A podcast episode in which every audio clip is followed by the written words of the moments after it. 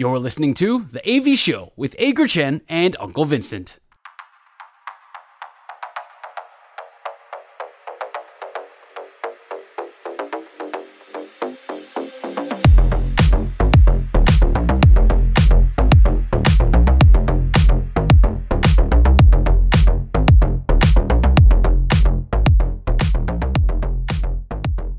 好三坏是我们每星期的最后一个单元，我们互相问对方问题，双方答案相同的时候就是好球，双方意见不同的时候就是坏球。三正或者是四坏的时候，单元就会立刻结束。但是如果到了良好三坏满球数的时候，双方意见一样，就是三正出局，由投球的人获胜，由发问的人获胜。双方意见不一样的话，就是保送，那由发问的人呃请吃饭。所以今天良好三坏满球数。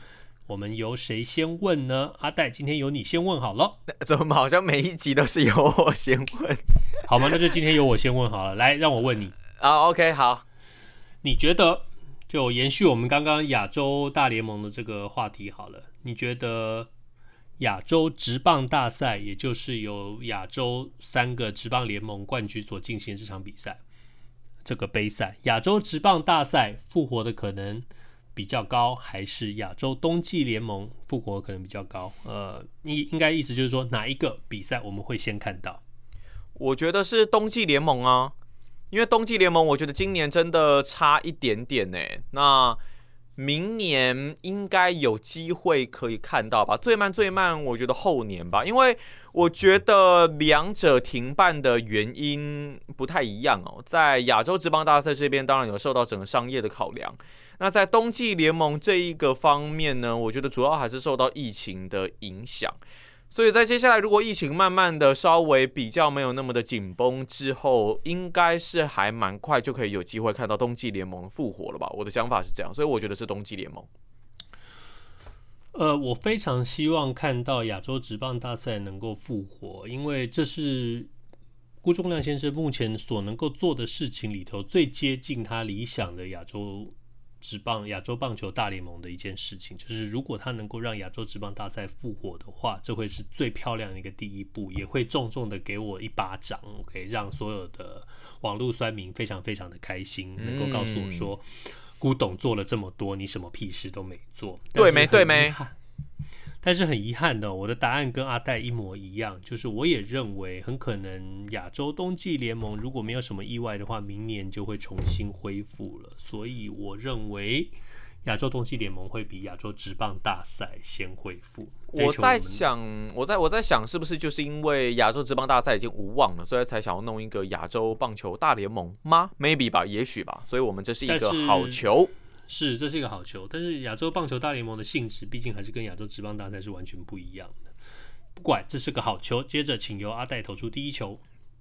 我这一边想要问的就是王柏荣，王柏荣呢？对，当然他结束了在这一边跟日本火腿一军了，哎，不能，哎，不能说一军，应该说正式正式的合约已经结束了。那在后来的选择，他没有选择回到台湾，而是跟日本火腿来签预成合约。以我们这边所理解的呢，预成合约平均啦，年薪大概抓五百万日币。如果我们算，大概就台币一百万出头，一百一百多万好了。也就是说，换算成台币的月薪大概是八到十万左右吧。以台湾的职棒球员而言呢，算是低薪的一个状态。如果你是博荣大王，你会选择留在日本签玉成合约，还是会选择回到中华职棒？以以生涯规划上，我觉得在这件事情上，博荣可能有一点有一点颠倒过来。我记得当当初他决定要出国，呃，出国挑战的时候，大家一直在想说他会去美国职棒，还是去去日本职棒哦？那当初大家都知道，呃，他如果去美国职棒，他必须从小联盟的开小联盟开始，很可能是 二 A，甚至可能更低。那那个时候我们就有说过，如果去二 A 的话，薪水真的是一年，呃，对不起，一个月可能也就是一两千块美金，呃。那我那个时候是觉得说他应该会选择日本职棒的原因，就是在于收入。他在日本职棒，他后来也确实签了一个非常大的一个合约，而且还得到了续约。嗯，呃，但是我觉得一个选手到他现在的这一个这个年纪跟他的资历，到这个时候，呃，是应该开始为自己的后半生做考虑的时候。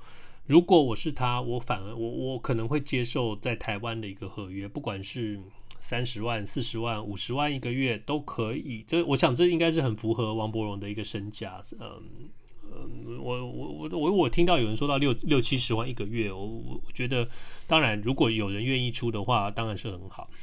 那确实，他跟日本签预成合约，我确实觉得有点意外了。那但是如果他说他要的只是一个机会的话，其实这个机会他四年前就已经有了。他四年前就应该拿着这个机会到美国，美国去尝试他的身手。但是在当时他选择了高薪，那他现在选择了继续留在日本的这个机会，那我只能说就是尊重，然后祝他好运，也希望他今年能够在日本大爆发。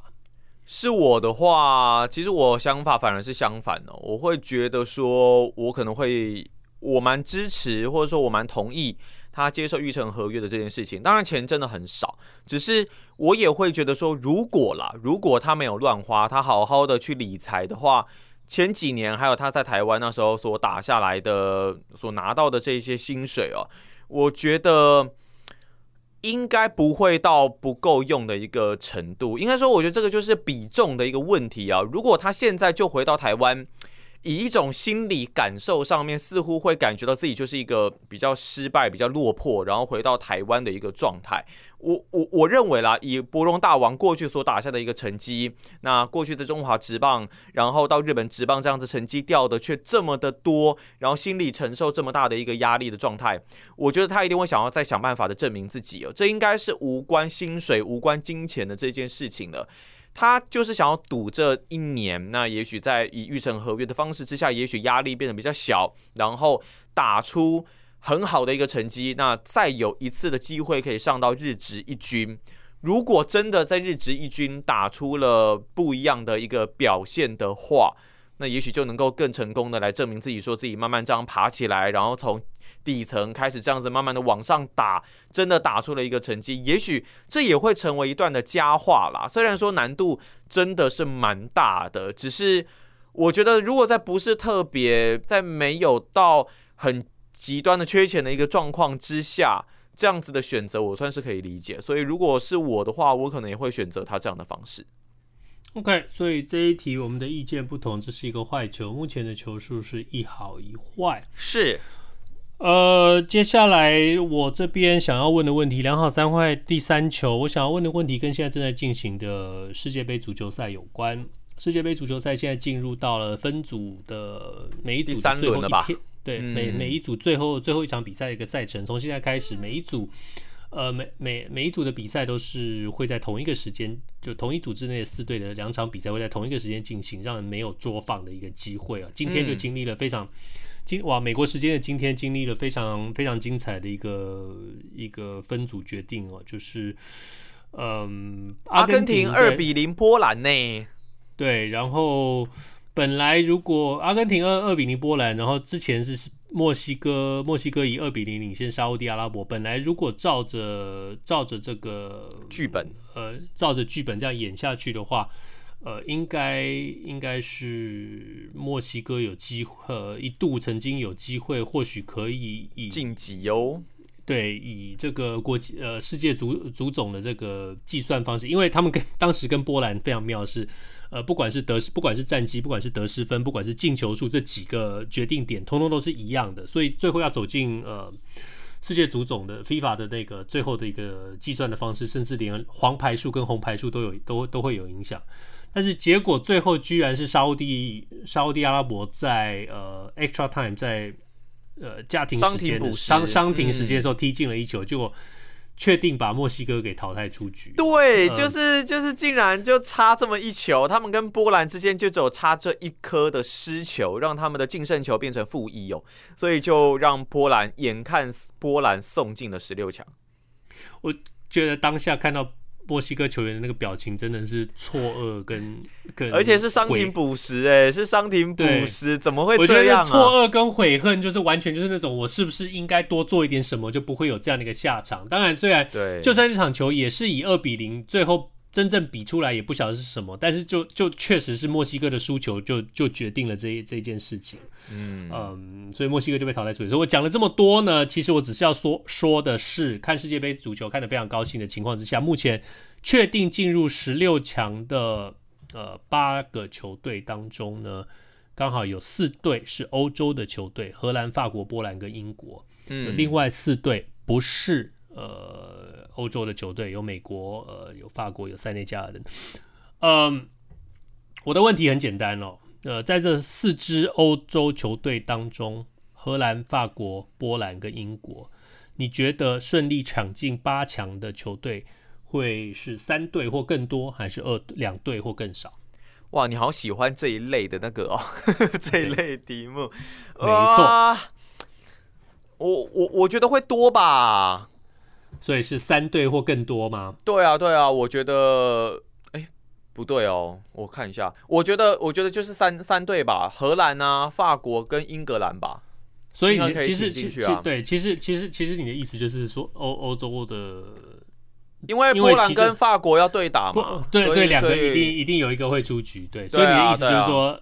美美国美国美国美国会输掉，塞内加尔也会输掉。因为呃，美国这一边是因为我觉得荷兰是目前世界杯状况最好的球队，那所以我觉得美国美国打的不错，他们跟英格兰也是零零，那但是我觉得几率不高。然后在英格兰这一边打塞内加尔，我觉得也不至于处于劣势了。虽然说非洲球队疯起来非常可怕。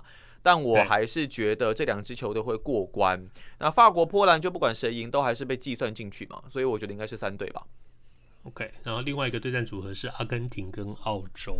对，你觉得是三队？呃，我其实觉得，我猜两队。哦，真的啊？你觉得美国可以干掉荷兰吗？我觉得还是塞内加尔可以干掉英国？我觉得，我觉得美，我我一直有个强烈的感觉是。是是美国跟塞内加尔最少其中有一队应该会爆一个冷门，会把会，哎、会把对手给踢掉，哎、所以结果是澳洲。那哇，结果是澳洲那个也没差，那因为那个那个本来就跟跟跟欧洲球队没有关系，这两队都不是欧洲球队，啊啊、所以 所以那边倒没差了。但是我我我是觉得另外这三组里头，呃，另外哇主要是那两场了，就是欧洲欧洲与非欧洲的对战当中。嗯，美美美国跟跟塞内加尔，我我总有一个觉得应该有一队，应该有一队可以可以翻过来，所以我会猜是两队。OK，好，所以我们这一球这样子是坏球，一好两坏，一好两坏哦。下个星期这个时候我们就可以揭晓。哎、欸，然后我们上次那个积分是不是等世界杯，就是也是等下个星期十六强全部揭晓之后再重算，呃、再再去算？我很高兴你，我很高兴你问到这个问题。来，我们现在来统计一下这个积分。上次阿戴的选择，我们挑了四支球队，然后来比赛积分哦。积分的方式就是，呃，杀出了十六，呃，杀入十六强的话可以得到一分，杀入八强可以得到两分，杀入四强可以得到四分等等这样子。嗯，我们目前。目前为止，阿戴选的四支球队是荷兰、法国、丹麦和比利时。文生选的四支球队是巴西、西班牙、阿根廷和德国。呃，可以所以我们现在都有两支进去了，我们都各有两支进去十六强，所以我们目前积分应该是一样。呃，可以确定的是，阿戴荷兰得分，法国得分，丹麦出局，比利时还在未定之天。嗯，呃，纹身大叔这边其实严格的来说，巴西跟西班牙都还没有确定。巴西确定了，应该巴西确定了，巴西确定了，但西班牙应该也可以啦，应该也可以了。呃，西班牙反正还有跟德国嘛，他们是同一组，那嗯，他们那一天的比赛还还还有的看，西班牙对日本，德国对哥斯达黎加，哥斯达黎加。OK，嗯，那阿根廷是确定确定确定进了，所以所以你也是两支，两分对两分，OK，, 平手。目前暂时平手，这是我们上次玩的世界杯。但我觉得我接下来比较危险，因为比利时有点岌岌可危。我们的世界杯选队选队积分赛，嗯、对，如果大家对于对于这个这个游戏有还有任何疑问的话，欢迎去听我们上一集吧，应该是上一集对不对？对，上一集的节目。OK，那好，所以目前是一好两坏，接着由阿戴问第二的他的第我的第二题，阿戴的第二题。对，OK。呃，我想问的是说，最近大家应该有 follow 到陈晨威的新闻吧？就是他这个，呃，呃呃小王对小王新闻，然后、呃、然后不要这么说，并没有这件事情，他不是 OK OK OK OK OK 好好，无论如何，反正、就是、他是前男友。好好，前男友对不对？对啊，对对，陈晨威是倪轩的前男友嘛，拉拉呃乐天女孩倪轩的前男友。OK，然后反正就是三角关系嘛，就倪轩的正牌男友非常不满陈晨威这位前男友还在跟倪轩藕断丝连，然后就出来爆料这样子。无论如何，现在吵得不可开交，昨天的颁奖典礼有点尴尬，但是陈晨威丝毫不受影响。那想问文生大说是，你觉得这些场外的事件？应该作为球团要不要留他们继续在球队里面的标准之一吗？呃，我很想说，我很想说不应该，因为实际上也不应该。但是很遗憾的是，特别在台湾这个社会，这些东西都绝对会成为呃，不管是选手还是啦啦队女孩，呃，他们的。对于他们未来的工作上都会有一些影响，特别是台湾，呃，特别喜欢强调说，呃，影响了球团的形象，球团球队的形象这件事情，嗯，在台湾的话，这件事情确实比会比会比在国外严重，所以很很遗憾了。我必须说，确实会对他们他们未来的，呃，对，譬如说陈晨威未来的合约，或者是说对于倪轩嘛未来的工作，呃，确实会有影响。我觉得是这样。我我也觉得会哦，因为，呃，我其实我还想延伸讲一点的是说，我不知道在国外是不是这样，就是我觉得台湾这一边，虽然说目前什么处分什么东西都都都没有出来啦，但是，但我们在在推测都认为说，倪轩这个乐天女孩可能，因为毕竟里面竞争激烈，然后他们每一场也可以有不同的人，说实话，我觉得她在团队里面的重要性可能会下降啦。那在陈晨威这一边的话，我们是我我这一边讨论，我是觉得说可能不会受到太大的影响，说实话。但是又会讲到说，我觉得这好像也是传统上面会认为有一点，我觉得有点性别歧视啦。就女性在发生这种事情的时候，有的时候她总是弱势的一方。虽然有人说啊，就是她劈腿啊什么之类的，可是可是我还是想说这件事情啊，一个巴掌拍不响啦。我觉得不会。单纯只有一方面的问题，可能只有责任比例这一类的问题吧。但我还是一直都认为，从过去到现在发生类似事情的时候，女性角色在这种事情上面，总是我的感觉给我的就是说，她总是会被放大检视哦。那我还是希望说，这种现象可以有再多做更多的。可以有更多的改善了。反正现在目前的处理方式，应该就是让时间去冲淡这一切了，就是看后续再怎么样走了。但是我觉得我们应该还有更重要的事情要来关心，那就是我们现在变成两好两坏了。我们准备要进入到，我们准备要进入到生活题，所以生活题不一定要是，所以我们又回到，所以上个礼拜也是我先问嘛，所以才会两好两坏碰到生活题，然后我我问。哎、欸，你也才连续两个礼拜，你先问。之前我也有连续两个礼拜，我先问吧，公平啦，公平啦，来来来来来，生活题，两好两坏，来你先问。嗯，生活题吗？哎、欸，其实其实也不是说是生活题，也是应该是说不一定要是运动题，但是如果你要跟运动有关也可以啦。好啊，呃，好，我来问你一个问题啊，就是你今天一觉醒来。你就可以多会一种语言，OK？